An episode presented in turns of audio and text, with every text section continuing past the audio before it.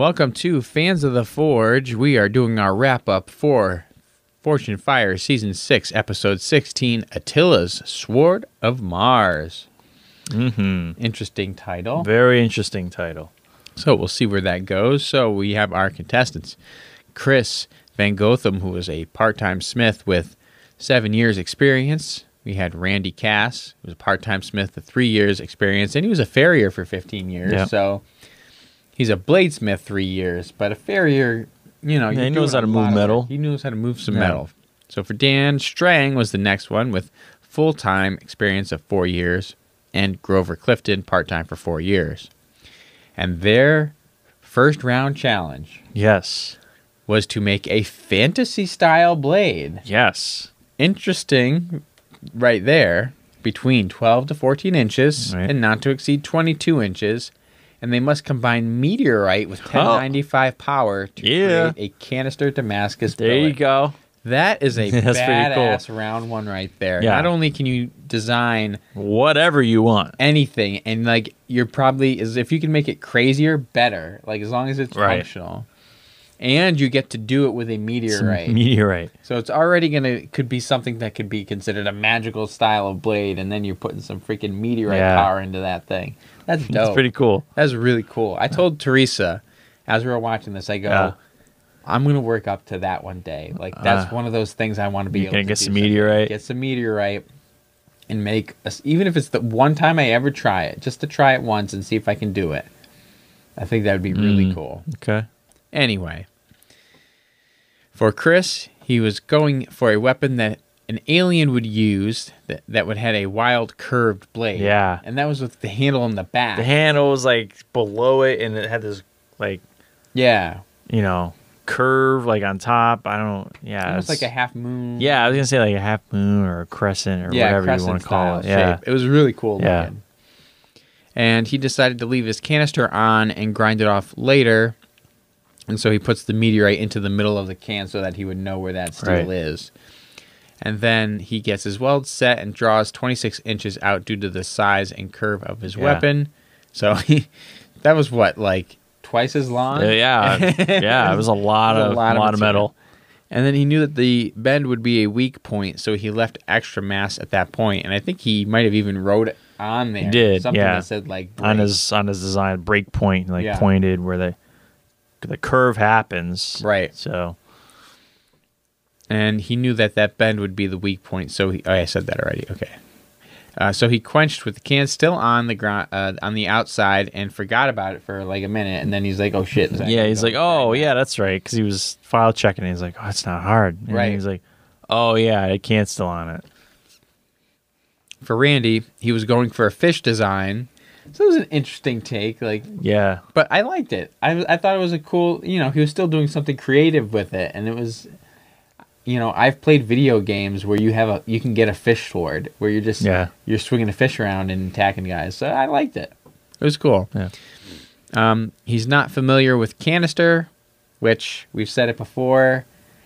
Season six of the show, canister is often a challenge. If you know you're going to go on the show, attempt it once tempted once. um, but he knows to coat the inside of the canister with liquid paper, and then he spends a lot of time getting Yeah. the can off. And then after the quench, he found a small crack, but was able to grind it away. And his blade shape was not quite how it was supposed to be on paper. It resembles more of a pa- resembles more of a paddle. Yeah. And Doug said that's the wrong kind of fantasy. Yeah. That was a good one. that's a good one That yeah. was a good one. Doug nailed it with that.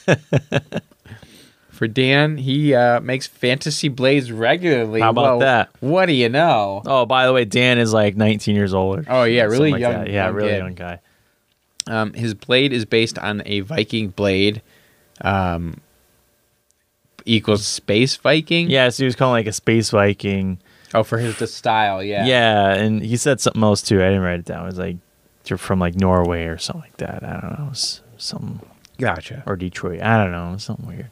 And he puts the meteorite into the bottom so that it'll be on the spine of his knife. Right. And then after drawing out the billet, he realized he didn't know where the meteorite was anymore, and he had to ask it us to find it. And it was all along the edge. It was all over the place, but it was yeah, it was on the edge. yeah, so I was like, well, shoot. He couldn't do anything about it. No, so he just had to go with it. Yeah. Uh, his blade warped after the quench because of all the different metals and, and whatnot, and so he says that he'll keep quenching until it's with a, within a range that he's comfortable with. Yeah.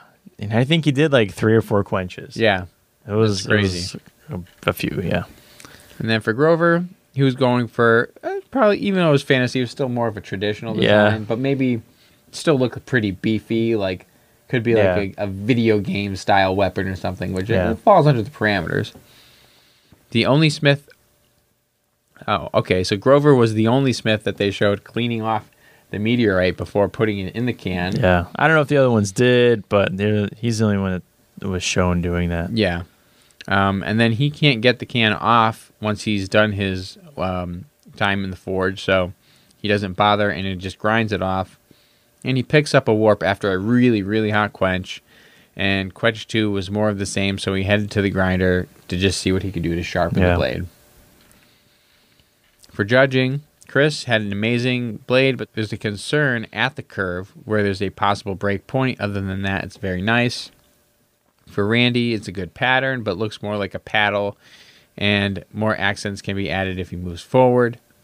For Dan, he had a really neat pattern and the good shape, but needed to fix his warp. And for Grover, the overall length was exceeded by almost two full inches. He had a good looking knife. Yeah. But it was just, yeah, I mean, it was It too was long. long. It Two was inches long. is a lot. Yeah. So And uh, that was mentioned during the forging. Oh Mm-hmm. boy, it looks looks like it's too long. And what do you know? It was too long. There it is. It's too long. So Grover Yeah. again did not meet parameters, got the boot.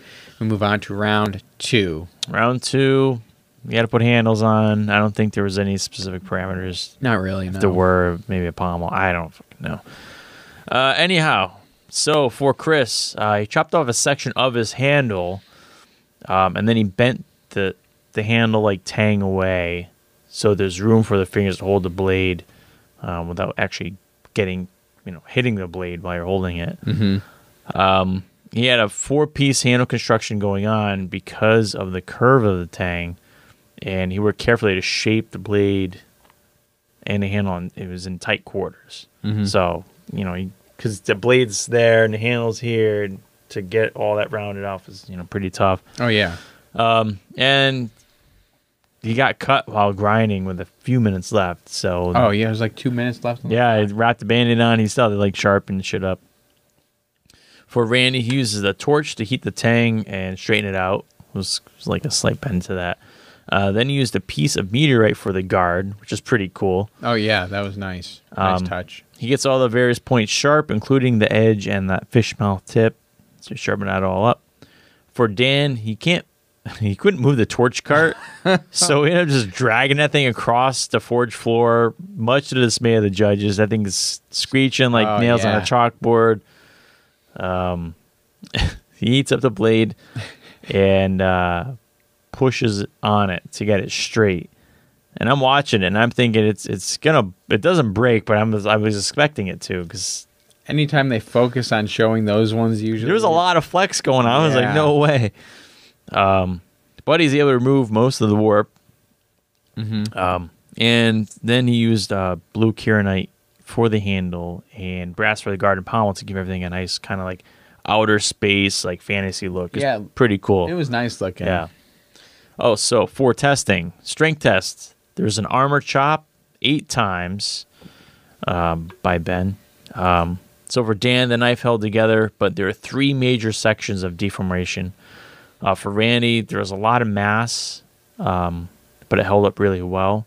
There was some minor edge damage. Uh, it did have a comfortable handle, um, but it was a little easy to lose control. Mm-hmm. For Chris, after the third hit, the handle pulled away and couldn't be tested further.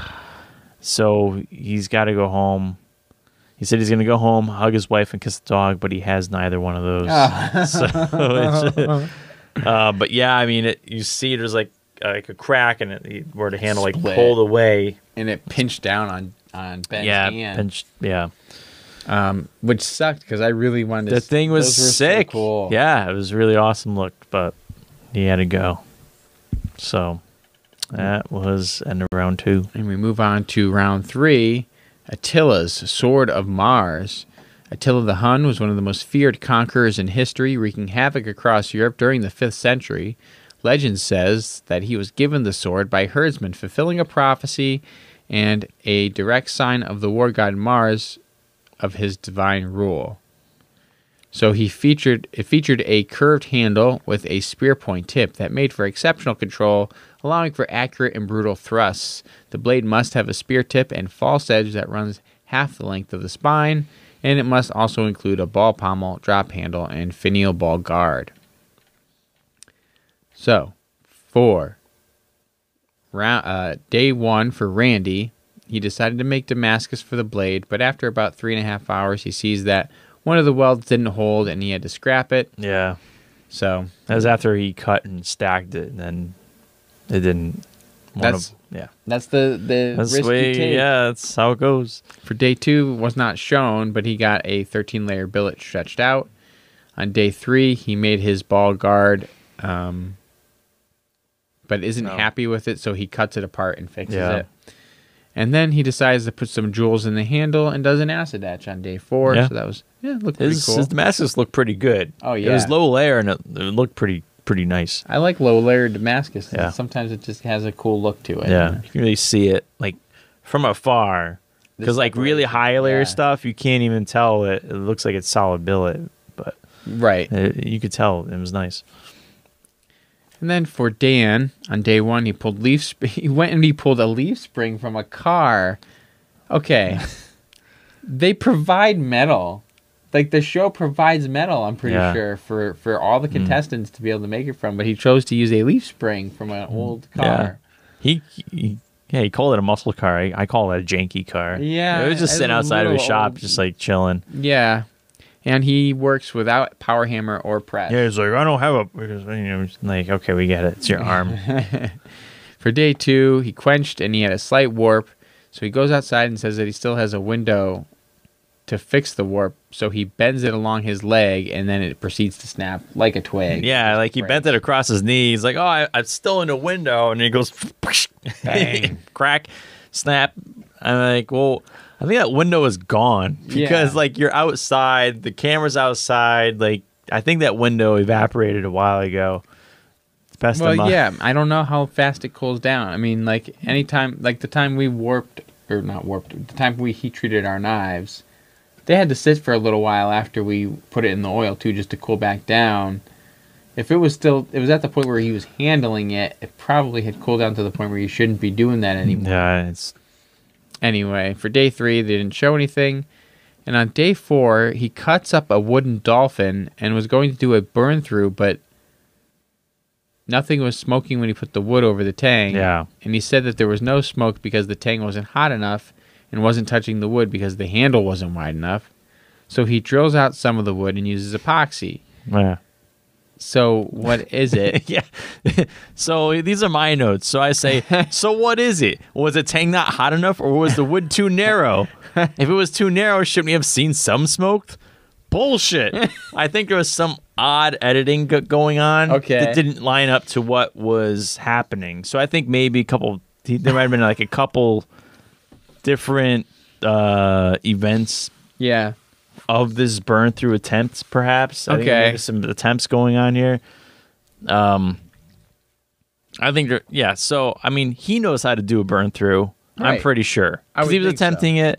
He, you know, there has to be a reason he gave up on trying to do a burn through. Yeah. and then went to epoxy. But they didn't show him explaining any of that. No. So, yeah, The magic of TV just- editing. it's questions, it's questions all around. So anyhow, Eh. moving on to testing. Yeah. Kill test. It's an assault on a ballistics dummy. For Randy, uh, gorgeous Damascus and very aggressive design for thrusting and slashing. But the flare on the handle should almost be reversed, and it makes it hard to lock onto and opens up the hand. So he had like this. The, It flared up it flared the, the up. It got really wide. Which you never see that. No. And it seems counterintuitive, which is kind of what yeah. they ended up saying. Which yeah, happened. Just open up your hand. So you, anyhow, um, for Dan, there was great balance and the handle is curved enough so it allows for a good grip. Uh, it was a good edge for deep cuts, um, but the tip picked up a bend. Okay. All right. For the strength test, there was a horse skull chop seven times by Dave Baker. For Randy, uh, one section has lost its edge and there's some small rolls, but it's still solid. Right. For Dan, it broke after the fifth hit and it broke right at the guard. Oof. Yeah. So Dave says, you know, aside from the obvious, there was good design and weight, um, but there was a lot of space in the handle, so it allowed for some movement and became a weak point. So you can see like there's a cavity in the handle right. where I guess there there was a void and it just allowed for some movement, and that's what Mhm. allowed it to fail. So Dan had to leave, and Randy is our champion for this Wow, episode. There you go. Yeah, so good job, Randy. Nice. Good job. Yeah, I question maybe Dan's material choice as well. If he chose, because he did go with the leaf spring, that was a little funky. Maybe that could have also played a part. Who knows? Who knows? But anyway, Could have. Congrats to all the guys. Good, Yeah. good job on your episode. Um, again, congrats to Randy for winning. Thanks everybody who's followed us, especially um, since Blade Show. We got a big influx of new Facebook followers. Yeah, welcome. yeah, welcome, thanks, and also Instagram and all that good stuff, and YouTube. Remember to like, subscribe, and do all that other stuff. All stuff. that other stuff. It's Whatever. all fun, whatever. Uh, thanks for watching, and we will catch you in the next wrap up. See ya.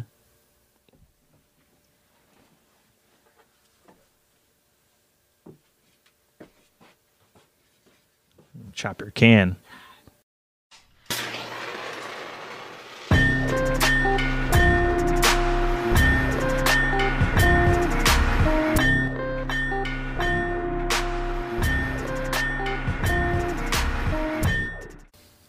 And then these pictures.